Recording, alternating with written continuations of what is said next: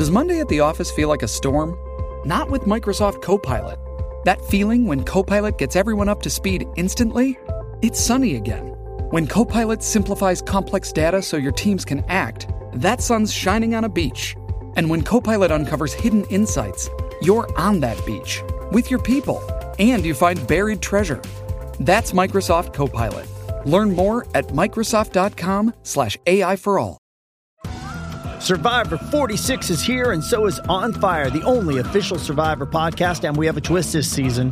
The winner of Survivor 45, Dee Valladares, will be joining us every week. We're going behind the scenes of the biggest moments, the how and the why things happen, and the strategy and analysis you can only get from someone like me, a Survivor winner.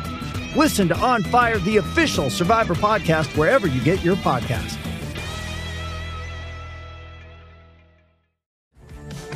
Welcome back. As I mentioned, two games in WBBL today uh, with Brisbane Heat and Hobart Hurricanes first up. Then the Strikers against the Thunder tomorrow. The Sydney Sixers back in action against the Perth Scorchers off the back of a, a thrilling win against Hobart, as I told you on Monday.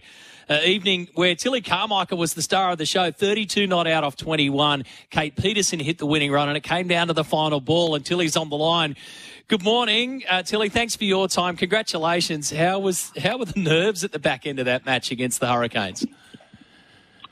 Yeah, look, it was a little stressful, um, but uh, you know, uh, Kate Peterson, obviously, you know, she's mainly in the team as a bowler, but she was uh, pretty calm and clear out there as well. So I think the nerves almost weren't there because we were so focused on the job at hand, but certainly some relief and enjoyment afterwards. What was going on in terms of conversations out there? Because sometimes when you're in that scenario, and, and you guys just w- went ballistic at the last, was it the last three overs? I think you needed, I think you needed 30 off the last three overs. Is that about right? Yep, that's correct. I think Yep. uh, in the fourth last over, I think we only got three or four off it. Um, so yeah, left it 30 off three overs. Um, you know, nice whole numbers, 10 and over for three overs, and Yeah. and we knew we had the power surge, which I think we've seen has gone either way. Uh, it certainly can bring a few wickets for the bowling side, or it can bring a few runs. And um, obviously, Shabnim Ismail, fantastic bowler uh, was was coming on to bowl, but also in same breath that also gave us a bit of pace on the ball. So um, we managed to get 15 off that over, and uh, then sort of knowing 15 off the last two overs was very manageable. Um, it was probably just playing smart cricket shots, and you're never batting just to not get out. You're obviously having to score runs, but uh, yeah, I think that the main priority was low risk, um, good cricket shots and, and run well between the wickets. And we managed to pick up another boundary or two in those last couple of overs. So got the job done uh, with zero balls to spare. Yeah, exactly. Right at the last minute. So when you're crossing over, when you're at the end of each over there, and you're counting down, and you're going through, you know, the processes. Who's saying what to who? Are you more vocal in that scenario? I mean, you'd been out there, sort of leading the charge. So, and what are you saying, or what's Kate saying? yeah, so responsibility was certainly on me um, as the as the, the batter and the set batter. Um, Yeah. I, I haven't batted with, with uh, Kate Heaps. Is my first season with the Sixers, um, having come across from the Perth Scorchers. So uh, there's a little bit of, um, you know, what are her strengths, what are her options. And I actually said to her uh, when Ismail was coming on, you know, bowling 120 Ks, I said, oh, do you ramp or paddle at all? And she just looked at me like I was speaking another language. And she's like, absolutely not. um, so that was really good of her to know what her, her options and strengths are um, and not get carried away and going, oh, well, she said do something, so I'll try and do that. So um, that uh, gave her a bit of a laugh in between her telling me that this was her worst nightmare. And if we're needing one off one, we still have like two or three overs to go. She's like, if we need one off one and I'm on strike, that's just my worst nightmare. So, um, uh, we were having a bit of a laugh out there as well as making sure that um, we were sort of on task and thinking through through the options and what was most valuable at that point in time. But yeah, under it all, there was certainly uh, a little bit of you know acknowledging the situation um, and sort of a, a good ball here or there um, can build a bit of pressure, a couple of dot balls, but um, yeah, she was calm and clear, and between the two of us, uh, you know, she's athletic and runs well between the wickets as well. So we were able to put a little bit of pressure on the fielders and, and get back for a two or a quick single here or there. Geez, it would have been a crack up, wouldn't it? I, I, would have loved to have seen your face if you asked that question and Kate goes, "No, nah, I don't got no ramp or paddle, no, but I'll give it a crack." How about I give it a crack and then you go, "Oh, why did I even float that idea?"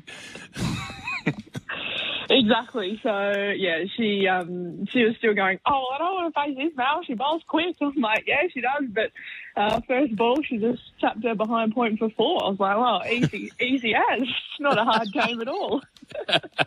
Yours is an interesting story, as you mentioned. First season at the Sixers, um, you grew up. You represented New South Wales in underage cricket and hockey, of course, part of the Hockeyroos squad. But cricket's always been there, and you ended up in the West. So Perth has, has been your home for the last few years there, and now you're back. And ironically enough, that's who you play tomorrow afternoon. So, what skill set do you bring back from your time at the Perth Scorchers? And, and, how different has it been to come back to the Sydney Sixers or into the Sixers organisation? Yeah, I think um, yeah, but taking on the Scorchers tomorrow, obviously, I know um, a lot of the girls, or all of the girls, very well. So both from a cricket sense and personally. So um, in terms of you know, you sort of know which batter a couple of dot balls here or there will find themselves under pressure, and if they're going to go to something big or um, you know, there's also just Soph Devine and Beth Mooney, who I can't really add anything. Um, Ellyse Perry and Ash Gardner leading the side.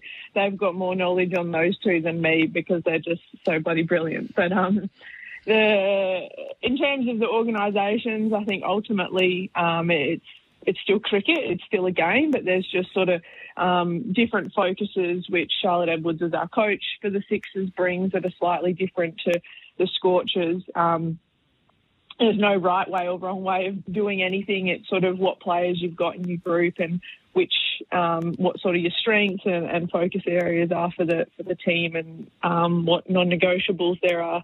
Um, I suppose when you're out there competing, so it's it's just very different um, in terms of the personnel in your team. And then I suppose I have um, you sort of being from Perth with all the with the you know I sound like a real Perth person all the travels um, you know four or five hour flights but um, not knowing any different so to speak in this sort of tournament style you know down to Hobart for a game back to Sydney for a game up to Brisbane for a game I must say being on the east coast makes the majority of the flight sort of hour hour and a half a lot more uh, bearable than the, the longer flights from Perth. So that's been a nice little bonus, which, um, yeah, you just crack on with it when you're in Perth. But um, when you get to experience the other side of it, it, it is quite nice. Yeah, absolutely. Well, you're five and five now, um, so you know, bang on there in the middle of the table, fifth after those ten games, and if, it'll be a beautiful afternoon, hopefully tomorrow at North Sydney Oval. So, well done on the other night. Congratulations. Thanks for talking us through all that, and best of luck against Perth tomorrow, Arvo. Thanks a lot.